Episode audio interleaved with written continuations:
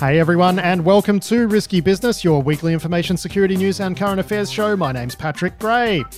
This week's show is brought to you by Material Security, a company that can take the control free zone that is your corporate cloud email inboxes and actually wrap some sensible controls around them. Uh, in essence, what they do is introduce uh, an enterprise security feature set to cloud email like O365 and Google Workspace, so you can do things like redact uh, PII from your corporate email inboxes, right? Just sensible stuff like that. Uh, and in this week's sponsor interview, Material co founder Ryan Noon and Snowflake's head of cybersecurity strategy, Omer Singer, Join me to talk about how centralizing data like logs and things like that on platforms like Snowflake means there's a solid chance we're going to see the emergence of a thriving application uh, application market for data analytics in security. They make a pretty compelling argument, I got to say. Uh, Material is supporting Snowflake already, and uh, Snowflake's an investor in, in Material, uh, and that's a great chat. It's a fun chat, and it's coming up after the news with Adam Boileau, which starts now. And Adam, we're going to start off by talking about the Royal Mail ransomware attack in the UK. Uh, it turns out, uh, no surprise really, but yes, it is ransomware and it's Lockbit. Here's how we reported that story in Risky Business News on Monday. The cyber incident that brought down international shipping for the Royal Mail Postal Service in the UK has been linked to the Lockbit ransomware group, according to a ransom note seen by BBC reporters. Lockbit denied involvement in the intrusion for several days before admitting one of its affiliates was behind the attack via a post made on an underground Russian cybercrime forum. The group is no doubt anxious about linking its name to the attack, which is very likely to draw serious attention from the British government and its agencies. American and Australian authorities responded aggressively after similarly disruptive ransomware attacks against organisations like Colonial Pipeline and Medibank. The Royal Mail's website still indicates customers are currently unable to send mail overseas. So yeah, th- this was interesting, right? Because initially Lockbit were like, "Oh, we had nothing to do with this uh, whatsoever," but it was an affiliate of theirs, and then all of a sudden they're posting stuff on forums saying, "Yes, it was one of our affiliates," but they they're very good about unlocking stuff once they get paid. Which uh, don't know that you're making it better for yourselves there, guys. Yeah, I mean the Royal Mail as a target does seem. I mean, they, maybe it's not Colonial Pipeline in the sense that people are you know lining up for gas around the around the streets, but you know the postal system, in particular, you know, sending uh, international post, which apparently you still can't do via the Royal Mail at the moment because of this uh, ransomware. Like, you know, around holiday times, that's pretty pretty personal. And also, like, this is an organization. I mean, the Royal Mail turns out has been privatized for some time. I yeah, I, you, you, told me this this morning, and then I looked into it, and yeah, they're they're listed they're listed on the London London Stock Exchange. But yes, I think we can both agree that that mail is a critical government yes, function and traditionally. You know, yeah. an entity that goes back to the what, like 15th century or something. So yeah. you can kind of see why the British government might take this a little personally. And I'm sure there's plenty of hounds at GCHQ that are just, you know, looking for any opportunity to go, you know, bust some heads. Uh, yeah. And, you know, this feels like the sort of thing that, you know, it's just not tolerable. Although we've said that about lots of things in the past, and here we are. Yeah, um, but I but, think I think it's been lost on quite a few people that, you know, you go after the mail service. And it, look, as best I can tell, I, I did some Googling this morning and I found a BBC story profiling a small to medium business that was really struggling uh, because of this, because they were unable to ship uh, uh, parcels and packages internationally. So like it is it is a real shit show, and it doesn't look like it's resolved now. And the longer this drags out, the worse it's going to be. And the UK has just been trouble plagued for a while now, right? So it's sort of like adding insult to to injury. But yes, I certainly feel like I at this point, I would be surprised if there's not a group of people in GCHQ popping shells over this right now. And and and I I kind of feel like the ransomware as a service groups like Lockbit don't quite understand that government policymakers don't care if it's them or their affiliates who are actually doing the ransomware. The point is, policymakers are going to view this as an ecosystem that needs to be disrupted, right? So you can't just say, oh, well, it was an affiliate, not our fault. That, that, that doesn't work. Yeah, exactly. And I mean, you know, you can't have it both ways if you're trying to push your brand. Like, if brand recognition to bring in more affiliates and more business is part of your strategy, which with Lockbit it kind of is, and we'll touch on that in a second. Um, then yeah, you can't just say, oh well, somebody else did it. Then when you know your brand is right there on the ransom note, that's kind of like no one cares about that. Yeah, it's like uh, last week we briefly mentioned that sick kids, you know, a Canadian hospital, I believe it was in Canada anyway, from memory, that's where it was, uh, was was ransomware. Uh, and it turns out, like as someone pointed out to me on one of the socials, um, you know, the the crew provided the decryption cre- key for free because it was a hospital for sick children. That doesn't matter. The point is, they've still disrupted the operations of a children's hospital. It doesn't matter that they say, "Oh, our bad. Here's a key."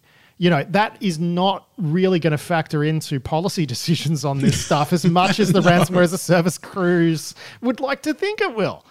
Yeah, I mean, in Lockbit in particular, they've said you know things about not attacking hospitals or not attacking you know um, healthcare organizations, and yet you know on their leak site there are examples of healthcare organizations. So you know you can protest, like you also have to follow through, and as you say, in the end, you're still doing a crime, and no one is gonna you know particularly nitpick uh, about coming after you as a result of you know oh an affiliate did it right yeah, yeah, exactly. So um, now it's it's it's a hell of a week for for Lockbit news stories because we've got this work out of Analyst One that's been written up in a few places, but it's extraordinary. One of their researchers, uh, Jon DiMaggio, went kind of undercover in the forums and got to hang out with them for like a year and has just written up the most extraordinary accounts of his time undercover in Lockbit. It's amazing.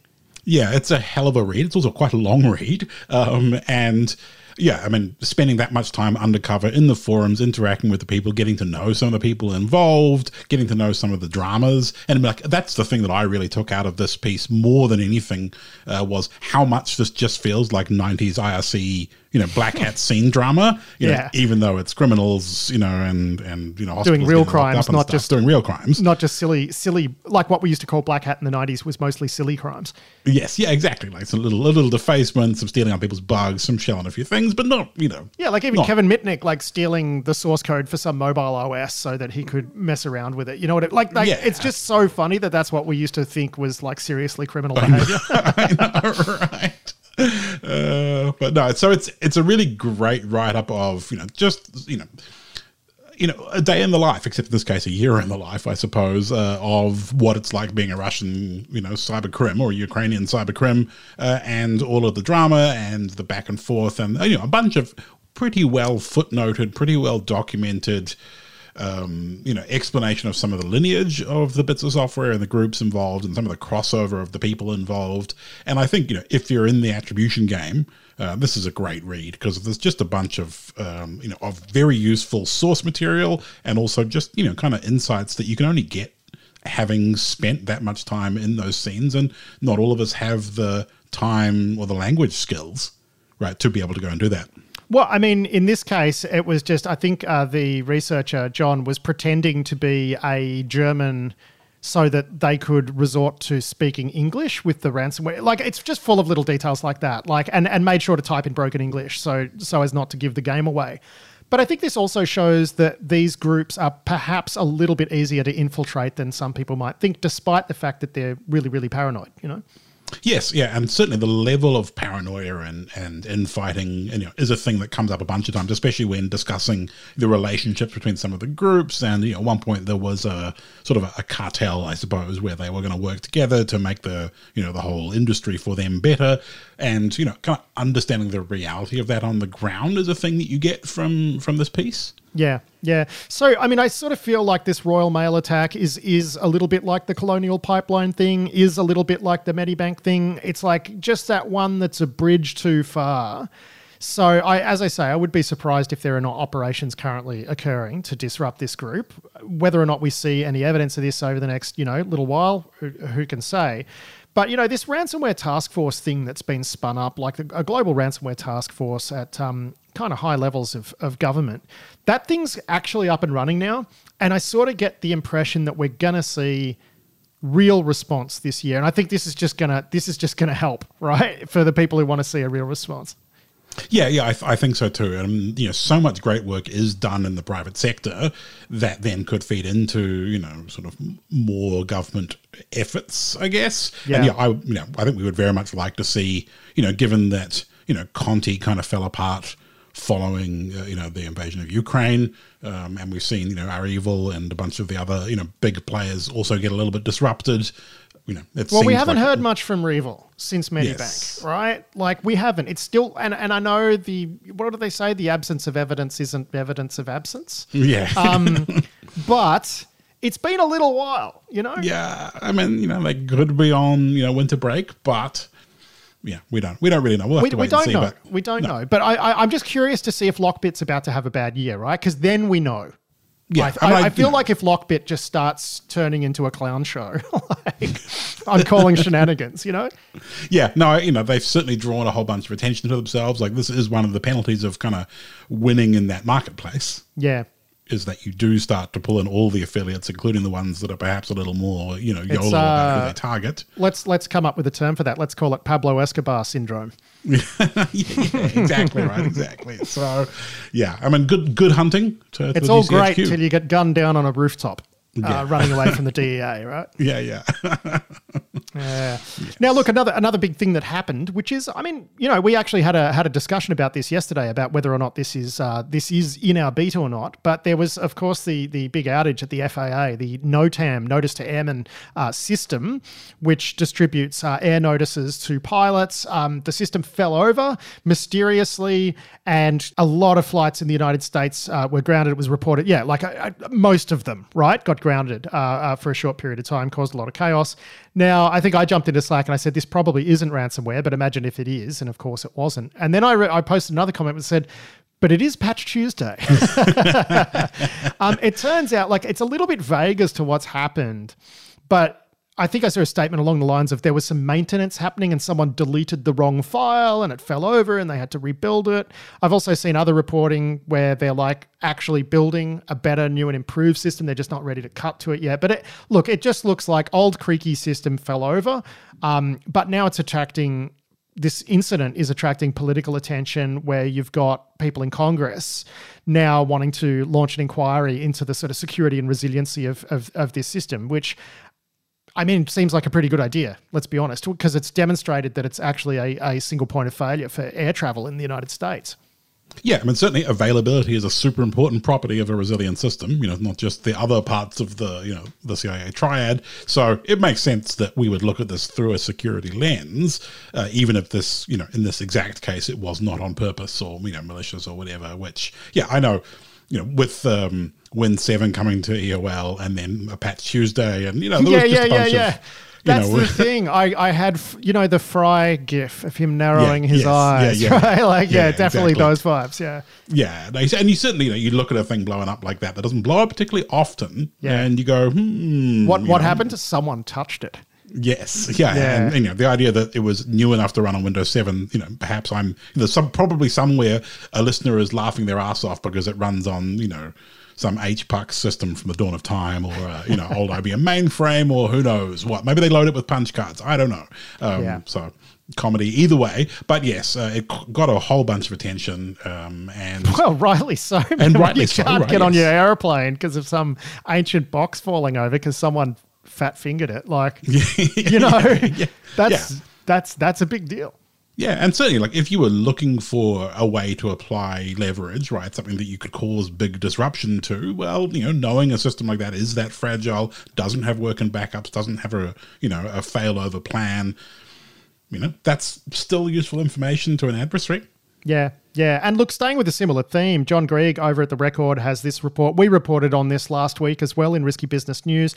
And look, there's a lot that we cover in Risky Business News that we don't cover in this podcast. So, um, you know, you will be missing out on some important stuff if you're not subscribed. Uh, but there's this company in Oslo named DNV, which operates a uh, uh, like a ship manager software. It's like logistics software. It runs on ships.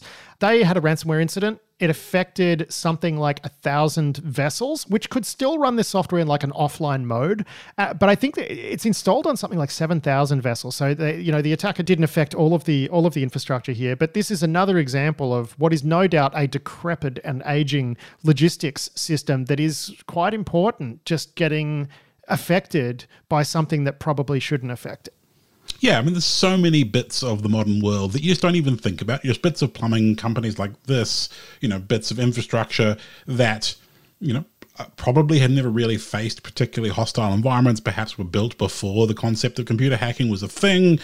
And you know yet are still critical parts of of you know everyday life and logistics and, and everything else. So you know it's always interesting when these points you know these points of weakness crop up because there's just so many more of them to be discovered. And we're going to be doing this for a long time, I'm sure. Um, but you know, we saw how bad logistics got during the pandemic, and you know the impact of things like WannaCry and so on. Um, you know, these systems are super important, and yeah, I, I mean, I feel bad for the people having to, you know, uh, head back into the office and uh, and try and deal with this. You know, maybe when they're off trying to, you know, enjoy some of their break or whatever.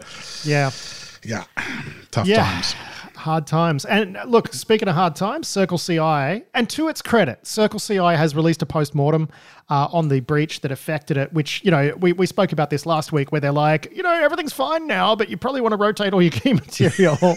and we thought, you know, they were kind of obfuscating a bit, but they've they've come clean. They've released a reasonably detailed blog post about exactly what's happened here. And I look, I find this one really, really interesting because the way that this happened was malware on a laptop, right? Now, you, are going to presume that an organization like Circle, uh, Circle CI it's going to be very zero trusty, very modern, right?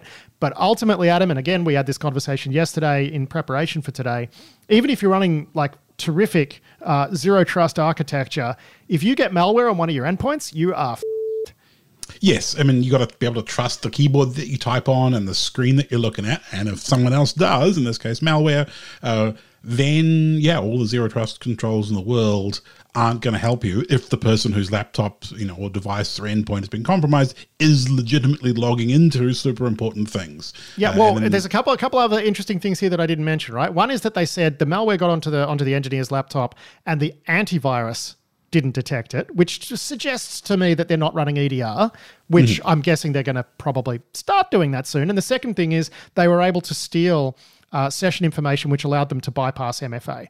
And we've previously discussed on the show, like recently, about how that's not a particularly easy thing to do, right? So you can imagine if they were using EDR, God, they would have made a lot of noise trying to grab that session information, right? Yeah, I mean, certainly going and stealing the, the session tokens out of the browser, you know, that's a, you know, that gets you past all of those auth layers and is the thing that you're going to do as a modern attacker, but, but it yeah, is but harder it, than it used to be. Well, and it it's, makes a lot of noise on the endpoint, right? So if you're running EDR, it's going to spot that sort of thing. Yes, yeah, yeah, exactly. If you're running good good EDR and you're doing it, you know, there's so many ways to do it, I guess. You really just don't want to say that EDR would have helped you, do you? well, you know. Uh, but look, but, I mean, I, I, guess I guess what I'm getting at, right, is that is that you can have great MFA but if your endpoints are, are, are, popped, your endpoints are popped, right? You really, that is an area that you just can't neglect. Even if you're running MFA, you know, even if you're running modern controls on the server side, like you still really need to pay attention to what's happening on your endpoints. I mean, everybody knows I'm a huge fan of allow listing uh, as an approach to endpoint security. Um, but at the very least, you know, if you're going to be have, have a laptop like this that's handling such critical access, for God's sakes, put some EDR on it and maybe pay attention to what it's telling you. Yeah, I mean, I would be interested to know whether this is a BYOD environment or whether I wondered that as well. managed. Yeah. Because yeah. to me, BYOD has just never made sense because there's just no way to make it okay in my mind. And mm. you know, you can layer a bunch of controls in, but you know, this is a great example. If this was a BYOD environment, and you know, I, I mean, this that, just but, this just absolutely smells like you know someone working from home on their own laptop, right? Yeah, that that is, and zero trust just can't fix that. Mm. Uh, much as it wants to be able to, it just you know, there's only so much remote attestation you can bolt in, and how much you rely on it, and blah blah blah. In the end, if you're handling sensitive data, and in this this is just such a great example of post intrusion. You know, so they stole some you know session tokens, they're able to log into an admin panel from there they were able to generate new access tokens for access to production equipment. Yeah. So they were in the system that could generate new API keys or tokens or, or whatever well, and they else. Stole a, they stole a stack of encrypted data, but they also stole the key material that yeah. they could use to decrypt it. And like they got them pretty good, right? Yes. And I like whoever did this, like you read the. They knew what they were doing. Yeah. That, that shone through to me as well. They yeah. did seem very competent, yeah. um, which is interesting. Um, yes, yes, yes. No, I had exactly the same thought, which is like they did a bunch of stuff that's not really easy, right? To, to do this, and it all seemed to go without a hitch. Um, you do wonder, you do kind of wonder who was behind it and what the objective was. Yes, and they, they seem to do it pretty quickly. And then Circle CI said in the blog post that uh, fewer than five customers have informed them of unauthorized access as a result. Yeah, and they were alerted to this by a customer who noticed um, strange uh, activity on their on their Circle CI GitHub integration.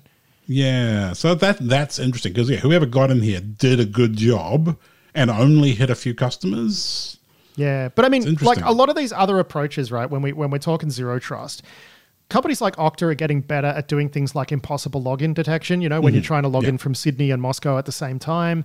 But like, if someone's up on your endpoint, again, that doesn't matter because they can just be that endpoint. Yeah, and and you would tunnel through the endpoint because Yes. that otherwise you're going to get snapped, and we kind of expect and assume that as attackers. I mean, Yeah. you know, and ideally through the browser, right? Not just network pivoting through the box. Like get up in the browser and use that to get to where you need to go, so that you are same cookies, same user agent, same everything. You know, for this exact reason. I mean, one thing that one thing that kind of strikes me about this, right, is the parallel between this and going back 20 years to the NT4 days, right? Landing on a box in a network, dumping the creds, and off you go, right? Like, even though Yeah, we've got yeah. all this new MFA stuff and everything's TLS and it's all wonderful, all singing, all dancing modern infrastructure, it's essentially the same thing, right? Yeah. Yeah. I mean, that's because the browser is now the kernel. Right? The browser is your operating system. And if you can get into the ring zero, in this case, the browser, you've got access to all of the key material, the session tokens. You're in the right place to avoid anomaly detection. Yep. And and off you go, right? I mean, that's the the browser is the new kernel, which is what always makes me a bit weird when people are like, "Oh, I run plugins in my browser," because like that's like running kernel modules or you know plug kernel plugins or you know whatever. whatever You got to you got to practice extensions. safe safe hacks, as they say. Yeah, exactly. Treat be- your browser like the security boundary that it is. Yeah. so uh, we got a story here from Cyberscoop. I just thought this was interesting uh, because it's something that we've been talking about. Uh, this is Elias Groll for Cyberscoop has written up a report on some research done by the Stanford Internet Observatory in conjunction with OpenAI, talking about the potential for uh, you know disinfo abuse of tools like GPT-3, right? And this is stuff that we mentioned last week, which is there's just we're just going to see an incredible volume of content generated by large language models being published to the internet. Knowing what's real and what's not is going to be hard, and will it tr- start training itself on itself, and uh, et cetera, et cetera, and onwards and onwards. So it looks like now we're actually starting to see already some some research coming out saying, "Hey, this this looks like it could be a problem." Yeah, and I guess, you know, it's one of these situations where we're just not really going to know until it happens, you know, what it's going to look like, how bad it's going to be, whether there's any plausible defensive approaches. And I guess, you know, OpenAI themselves are obviously aware of the, the potential for abuse. You know, we've seen other abu- abuses of other AI systems, you know, like that Microsoft chatbot on Twitter. Um, Yeah. and you know we're just going to have to do the research and and because these are not going to go away. It's you know a lot of academic work has gone into this. There's a lot of open literature and tools and and you know people are going to use these tools and you know we can't stop it. We're just going to have to ride it through and see what options we've got you Yeah. know, for dealing with the fallout um, because it's not going back in the box. So yeah i mean good that openai are involved in this process as well Yeah, I mean, I, I, I could certainly see a browser plugin coming that alerts you when the text you're looking at is GPT-3 generated, because there are already um, pretty reliable ways to det- detect it. I think some student just released a website, uh, you know, weeks ago now, but um, where you could just paste some text in and it would tell you if GPT-3 had generated it. But knowing what's real and what's not, and it's going to be, it's going to be hard. Although, although. Don't ask Nick Cave that. So the Australian uh, Australian songwriter, who's uh, I believe internationally quite uh, quite well known, Nick Cave.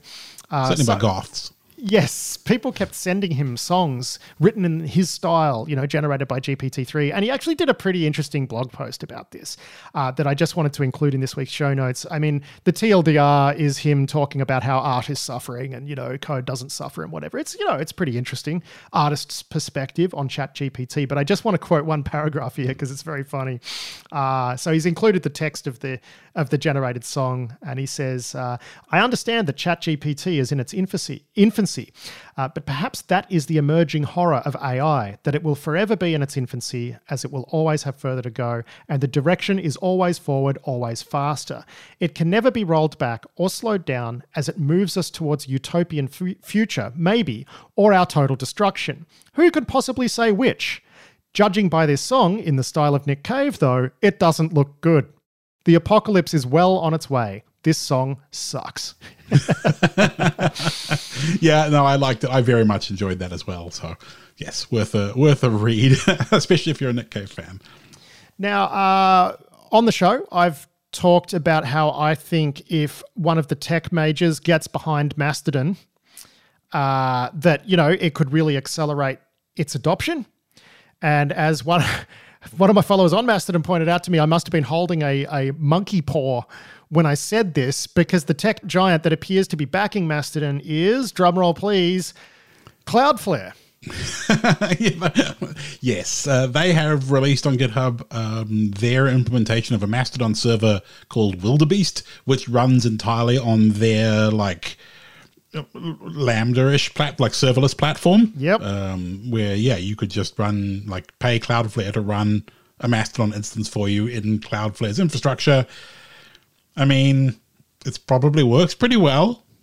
well, and it's going to get attention. It's going to get updates. It's it's going to be competently done, and will will really help uh, on this. What what really could turn into a journey of social media services like Mastodon becoming more like email. No one company owns email, right? Like there's some very big email providers, but no one really owns it. And I think Mastodon's got got similar promise and you know they've got other uh, social media applications that are equivalent to instagram and, and whatever uh, you know the fediverse as they all talk about it my concern here is though because that it, because it's cloudflare you know what happens when there's some uh, you know instance that they're hosting, which is wall to wall white supremacist Nazi maniacs, and it's on Cloudflare, and they're just going to let it run because that's what Cloudflare typically does, right? Yeah, yeah, you're right. Obviously, Cloudflare has presented a bunch of problems in the past for those of us that would prefer the internet to be a different way.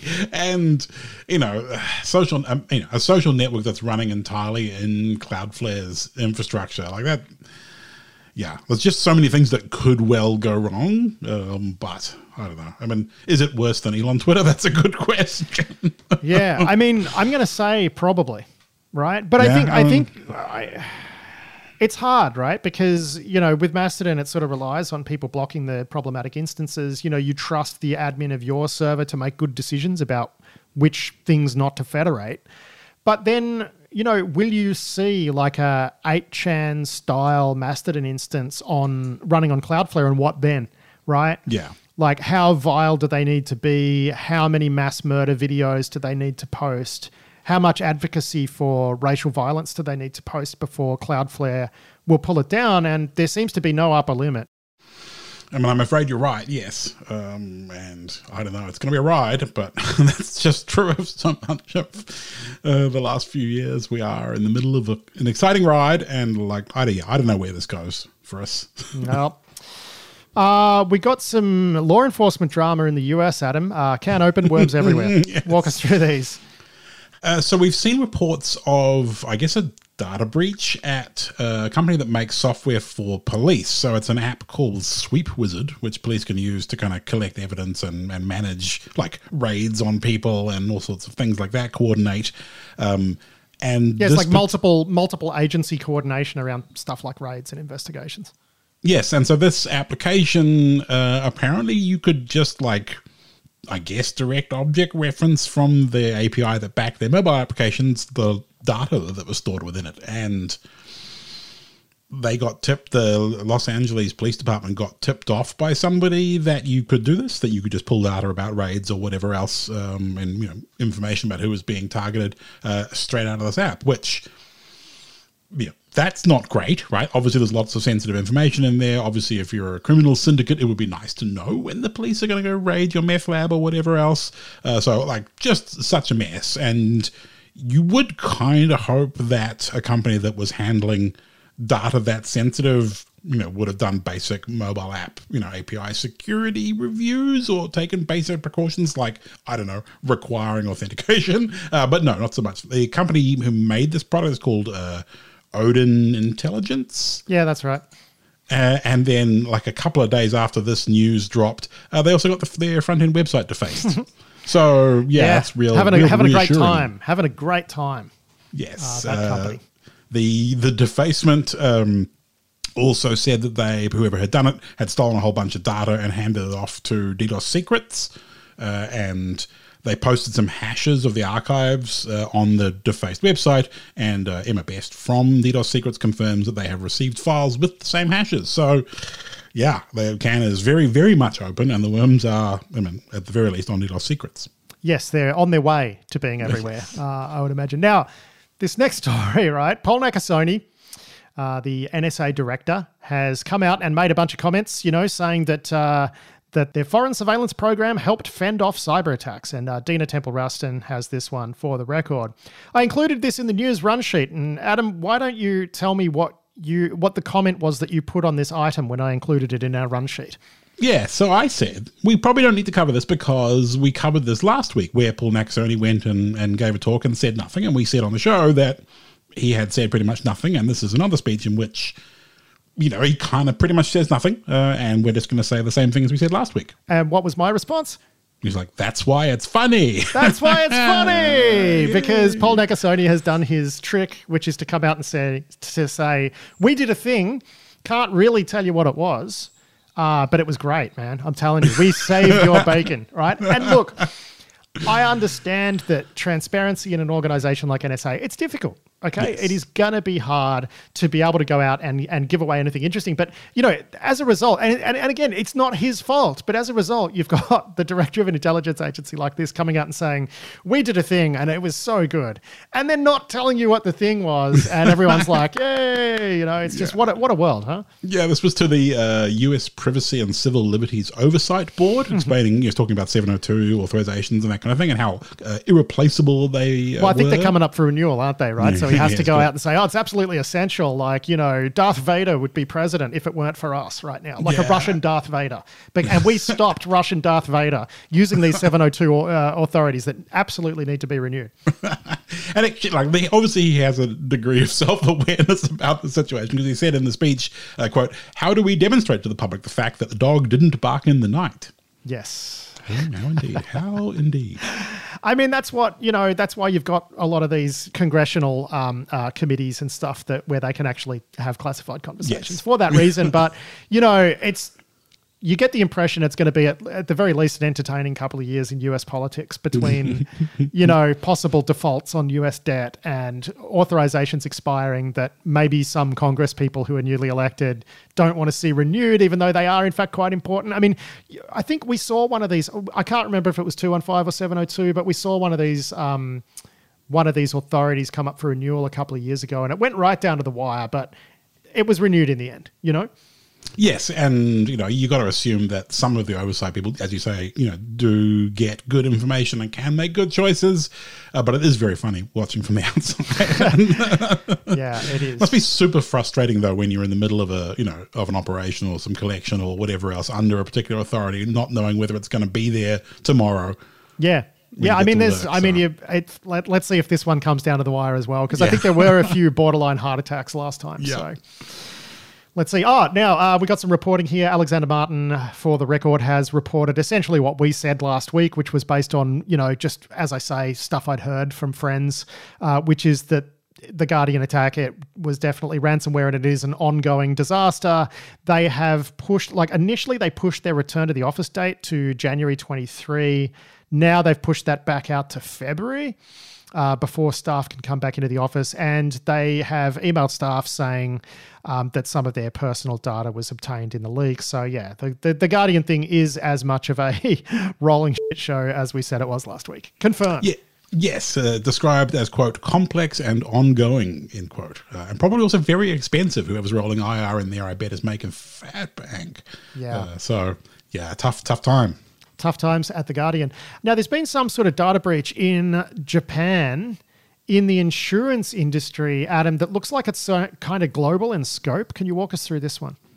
Yeah, so the reporting talks about um, data for customers of insurers uh, Aflac and Zurich, uh, and potentially others that involve uh, some quote uh, subcontractor of a third party vendor uh, and their file transfer server, which, of course, brings back a great many memories uh, from the last couple of years of file transfer servers getting Yes. popped. I wonder if this was an unpatched Accellion. You know, it's possible. Probably. But who knows? Because I you know a lot of them that are, that are, that are in the like non-English speaking markets, right? Like they might not get hit immediately, and now people are looking further along. I don't know. I mean, that's just pure conjecture, but it, it, it wouldn't surprise me if it were.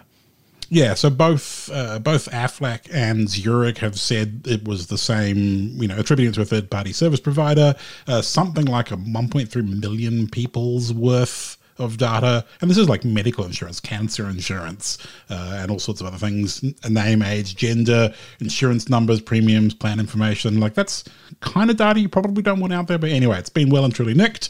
Uh, and the insurers are obviously in the process of contacting customers uh, and you know, I'm telling them that they take privacy and security very seriously. Yeah, it's just interesting that you got this, you know, thing that pops off in Japan and then, you know, causing drama everywhere, right? It's not sort of what you normally expect, I guess, is what I'm Yes, getting. at. yeah, I mean, it does indicate the kind of global nature of some of these systems. Yeah. Uh, Group-IB has identified what it's calling a new APT group, Adam, uh, called Dark Pink. And uh, Cyberscoop has a write up. Uh, AJ Vicens has the write up for Cyberscoop on this one. I mean, look, it just looks like a f- pretty typical sort of APT crew, but it's, you know, I don't know. I feel like, do we need to, like, uh, break a bottle of champagne over a boat or something like that? Like, what's the what's the equivalent? What's the equivalent thing when you discover a new crew? Yeah, that's that's a good question. Uh, they seem to be targeting mostly stuff in Southeast Asia, um, Philippines, Malaysia, Cambodia, Indonesia, but also Bosnia and Herzegovina. So curious. Yeah, I heard that. Like Maybe when I was missed. editing editing Risky Biz News, and I heard Claire read that part of it, I was like, huh. yeah. So we, we don't know who it could be. Um, apparently, the first known one they've seen was in Vietnam, but I mean, there's just lots of good hackers in, in, in with you know in Southeast Asia and with interests in Southeast Asia. So yeah, we don't know. Um, but yeah, I mean, a new APT crew probably not super big news these days. You know, everybody's got one, or Yeah. two, or three, or ten, or you know, have to see if they start ransomwaring people as well to make a few extra bucks. Now, we spoke about LastPass last week, Adam, and uh, Norton Lifelock has actually had to send like a breach notification to a whole bunch of people because there have been cred stuffing attacks of varying degrees of success against nearly a million of its of its password manager customers.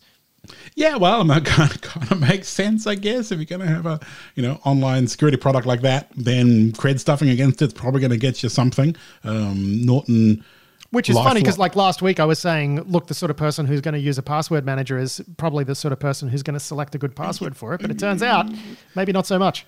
not so much with Norton Norton LifeLock customers, which you know I feel bad because you know Peter Norton. You know I've got the Peter Norton pink book on the shelf, right? I mean the the name still carries some cachet, but you know Symantec and Norton.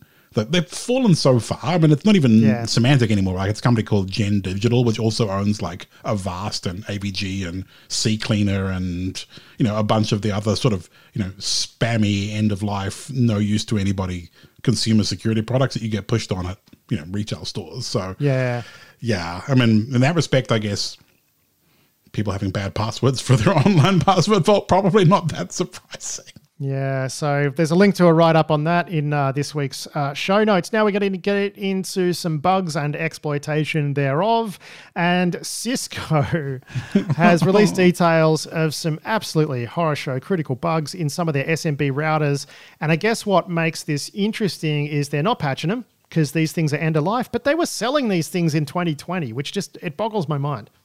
Yeah, yeah, that's an entirely reasonable boggle, in my opinion. Um, you know, if you're going to sell them, then you should be required to provide support for at least some reasonable period of time. Like, I don't know what consumer law is like in the rest of the world, but you know, here in New Zealand, if you were a end consumer, you know, you could reasonably expect to get updates for quite a reasonable period of time, and you could go get a refund if you didn't. So I don't know if it's similar elsewhere, but seems very rude, especially when we're talking about like straight up remote code exec uh, onto your you know edge device.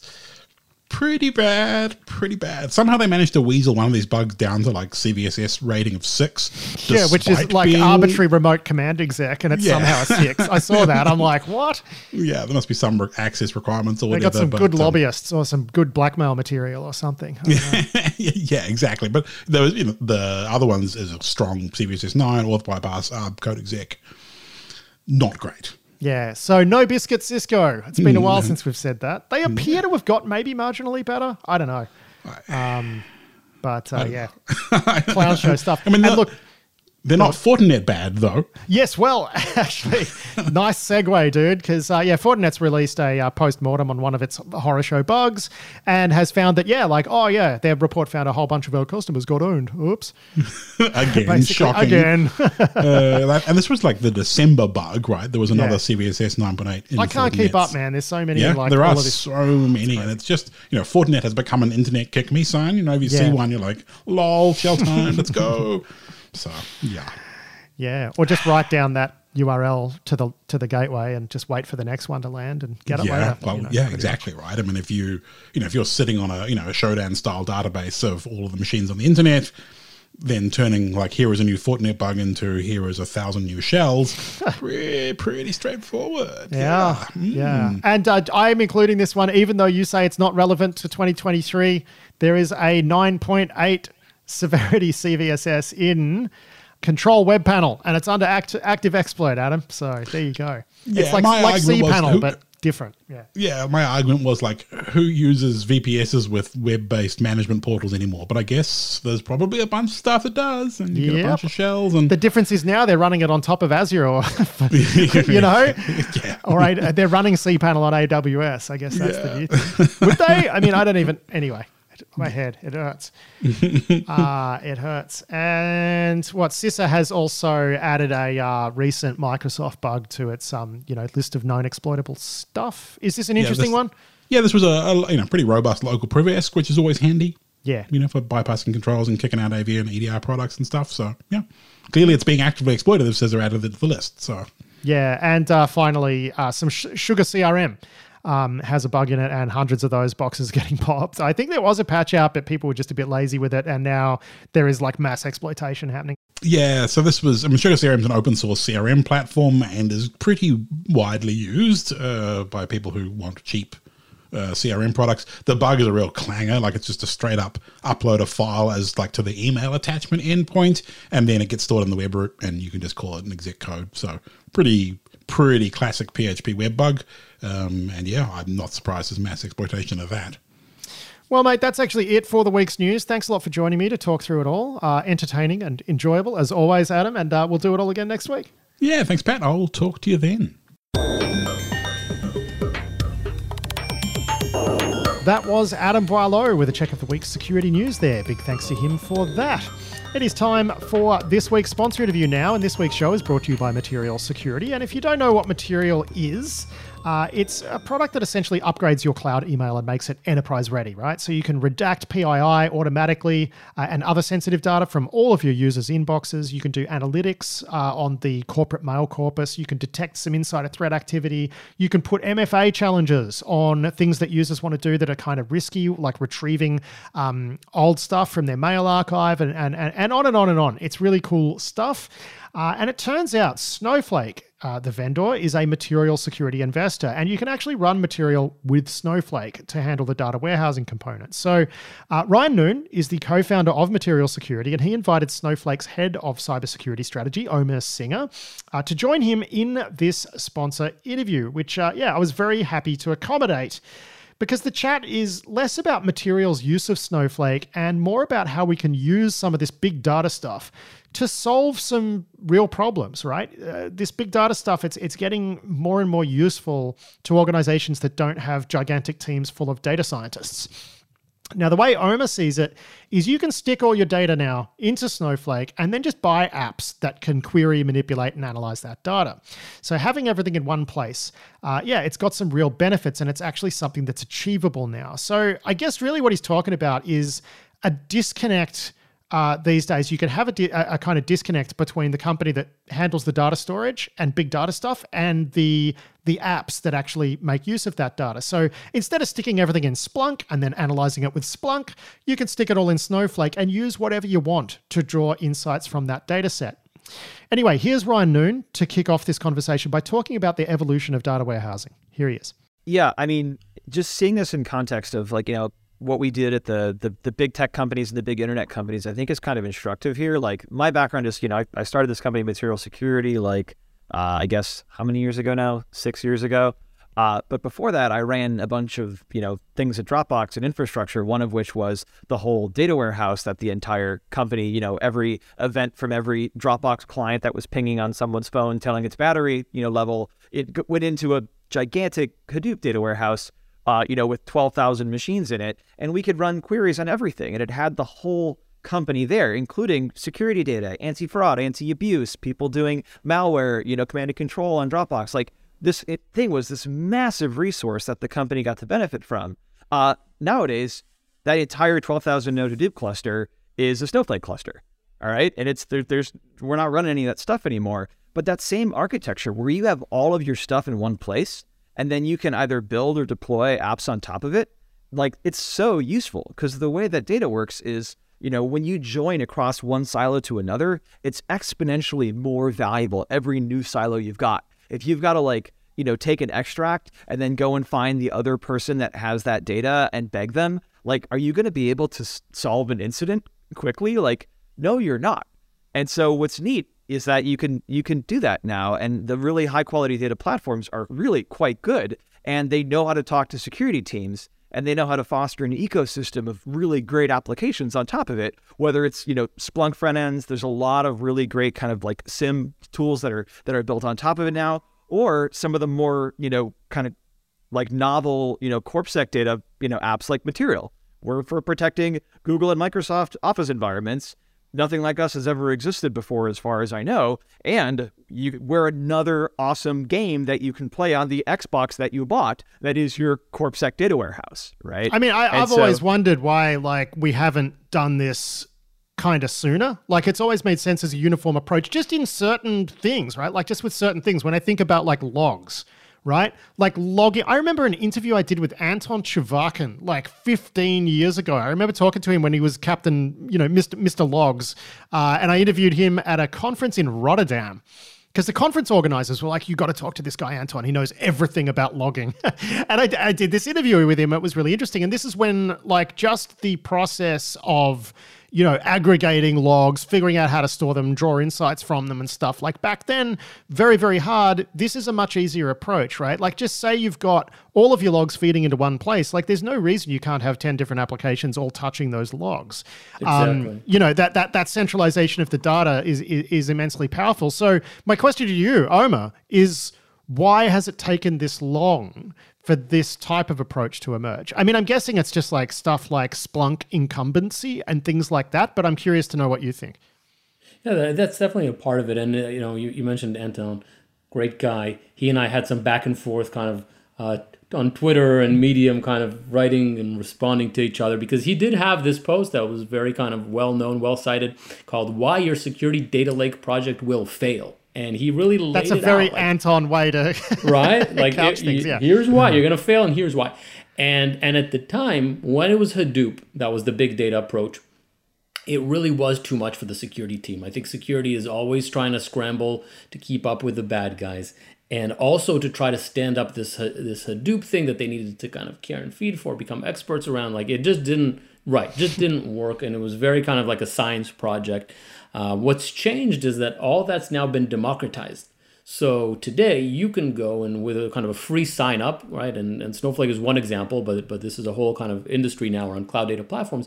You can get uh, a cloud data platform that is as big and scalable as what you know Google, Yahoo, Microsoft, you name it, are are using, and and that's that's a big that's a big shift. And what also happened is that it can support the kinds of data that you used to need a NoSQL search engine kind of thing to, to deal with. And so we had this kind of hiatus, I think, from data analytics, where we went down the road of search and NoSQL, and now we're kind of getting back on track because of the changes in the technology around cloud data platforms, uh, where, where security can rediscover kind of the opportunity in analytics. And if you look at Anton's uh, recent article, uh, he actually did kind of say, well, you know what, it just might succeed, which was great to see.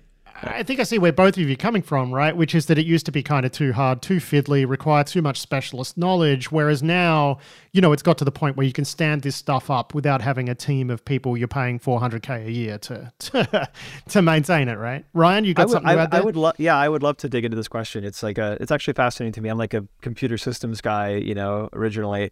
Uh, and like, there's probably like two big forces that I think are behind the why now. The first is like a paper that comes out of Google, right, called Dremel. Uh, you know that, and and this is like what 2010, I think the Dremel paper comes out. I forget, but basically what they did was and these are the people that invented, you know, MapReduce, right, which is what Hadoop was. They invented GFS, which is what HDFS was, right. These are the the big data people. Basically, you know, gave up on a lot of that approach because they figured out how to run like high quality SQL data warehouse queries on like nested, like highly complex nested data, uh, you know, very, very, very efficiently. And that means that like, you know, a lot of this stuff is possible. If you look at how Splunk works, right, it's a miracle uh, how it works. It does all of this really fancy pre-aggregation that doesn't seem so miraculous when you get the bill. Computer science, we have this thing called the time-space trade-off, which is you can either use the CPU or you can use memory or a disk right? Like you got you pay now or pay later. And the whole idea behind something like Splunk or Elastic is like I'm going to index up front so my queries are fast. The neat thing about columnar stores like Dremel and Snowflake is downstream of that, right? Like there's they're, they're all kind of like uh, descendants of this one like really really really smart system in a lot of ways. Snowflake brings a lot more to the table, I would say, you know, as a platform. But like the point is, like you can actually run these queries, and as a result, they're much more efficient. Even the storage. If I'm going to take a piece of logs and I'm going to like chop it up into a bunch of pieces so that I can, it's some like Palo Alto firewall log that's like basically free text crap. And I need to chop it up into a lot of little pieces so I can aggregate and filter on it. That means the storage blows up. And if you've got like 100 gigabytes of these things, now you actually have like 800 gigabytes of these things right? Whereas when you do it the other way and you store it as like these compressed columns, it's actually less than 100 gigabytes and you can scan just the columns you want. So it's really neat. At the same time, in security, the data's gotten better. You might not think it, but this like centralization towards like you're probably using CrowdStrike, you're probably using Okta, like it's meant that the, the schemas, the actual data is better than it used to be. It's not as all pieces of shit, right?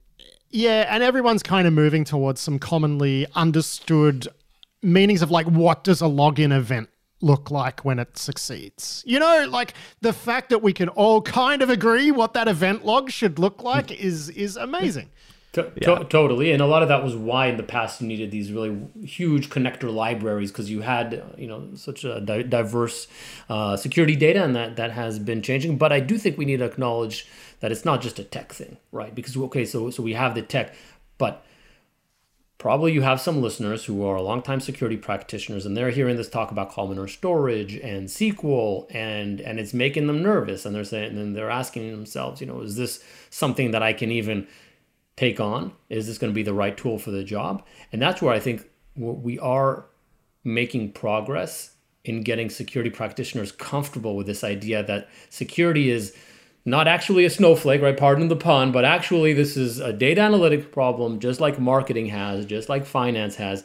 And so, like, don't be shy in in learning the the the, the language and the approaches that have been successful in getting insights from data in those areas of the. Of okay, the but say I'm like yeah. an NDR or IR software maker, right? I want to plug in and and and mine a uh, a whole bunch of data stored in Snowflake uh, for insight. Like, how does this work? Is it like just I go through an API to get access to that data warehouse? Is that is that basically how it goes? Yeah, it's super easy. Like you could just basically sign in, and then you're talking to a SQL warehouse. It's it's the same, yeah. you know, basic thing that you had like in a client server app like 20 years ago. It's just amazing, you know? Uh, and, and it's like the applications matter, you know, like the infrastructure is cool, but like your listeners care about applications. And what Omer's saying is the applications have gotten substantially better and it's a lot easier to do this stuff. T- totally, and and it's it's really interesting to see what's happening now that this has be, been really kind of going mainstream over the last I don't know year or so. Now you're seeing the new, new generation of cybersecurity companies. Many of these are still in stealth. They're actually building the solution with the assumption in place that the, that their customers have a lot of this data ready to be mined and they're just going to plug in without even being the ones that collect it. They plug into where it's already waiting for them in that data platform, and they're going to have these very niche, kind of very specific, but a very uh, hard hitting insights around these are the users that are over provisioned, or here's lateral movement in your cloud environment that today security teams just, just don't get from their vendors uh, insights that, that go that deep. Yeah, I mean, I, I find it really interesting when you see that there's been this class of security products pop up in the last few years where all they do is fiddle with APIs.